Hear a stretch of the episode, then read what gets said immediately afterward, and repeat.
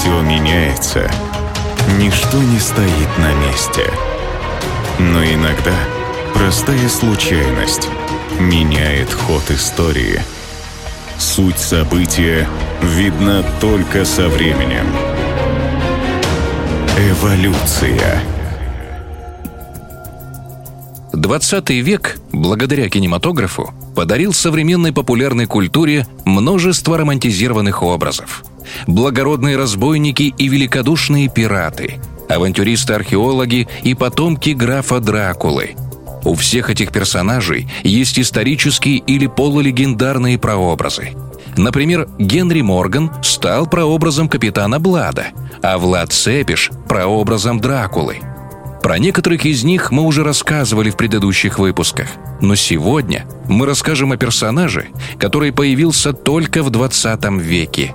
А его предыстория начинается в глубоком средневековье, далеко от земель европейской цивилизации. Сегодня мы поделимся с вами рассказом о том, как на Запад пришел миф о легендарных ниндзя. Ниндзя – невидимые воины ночи. Они способны появляться из ниоткуда и мгновенно исчезать, нанеся смертельный удар. Воины этой гильдии могут в одиночку одолеть десяток противников и уйти без единого ранения. Эти облаченные в черное призраки тьмы могут прыгать на десятки метров и часами сидеть неподвижно в ожидании жертвы. Они – хранители древнего знания – Почти наверняка именно такой образ рисует ваше воображение, когда вы слышите слово «ниндзя». Но большинство из вышеперечисленного просто миф.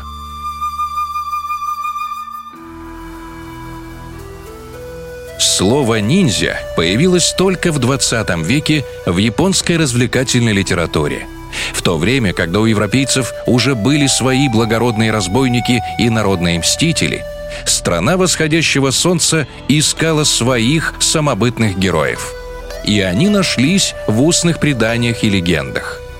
В начале 20 века одно японское издание, которое специализировалось на приключенческих рассказах, искало сюжеты для новых произведений. Один из авторов этого издания вспомнил старую легенду о воине, прыгучем как обезьяна и быстрым как леопард – Рассказ об этом непобедимом воине так понравился публике, что было решено написать продолжение, которое вылилось в целую книжную серию. Период Второй мировой войны о развлекательных рассказах пришлось на время забыть, но уже в 60-х о них снова вспомнили. Разгромленной Японии нужен был национальный герой, и им стал непобедимый воин ночи ниндзя – Феномен ниндзя мог бы так и остаться чисто японским, если бы 3 августа 1964 года в издании Newsweek не появилась небольшая заметка об этой японской мании.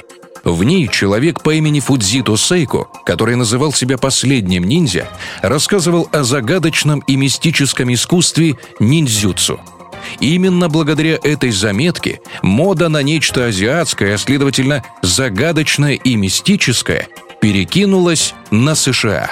Появился спрос на ниндзя, и рынок обеспечил предложение.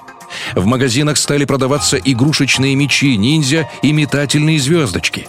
Расплодившиеся школы ниндзюцу объясняли, что мечи называются катана, а звездочки – сюрикены – популярные к тому моменту благодаря фильмам с Брюсом Ли «Школы карате», вдруг стали школами ниндзюцу. Не отставал и Голливуд, подаривший всему миру образ убийцы в черном одеянии.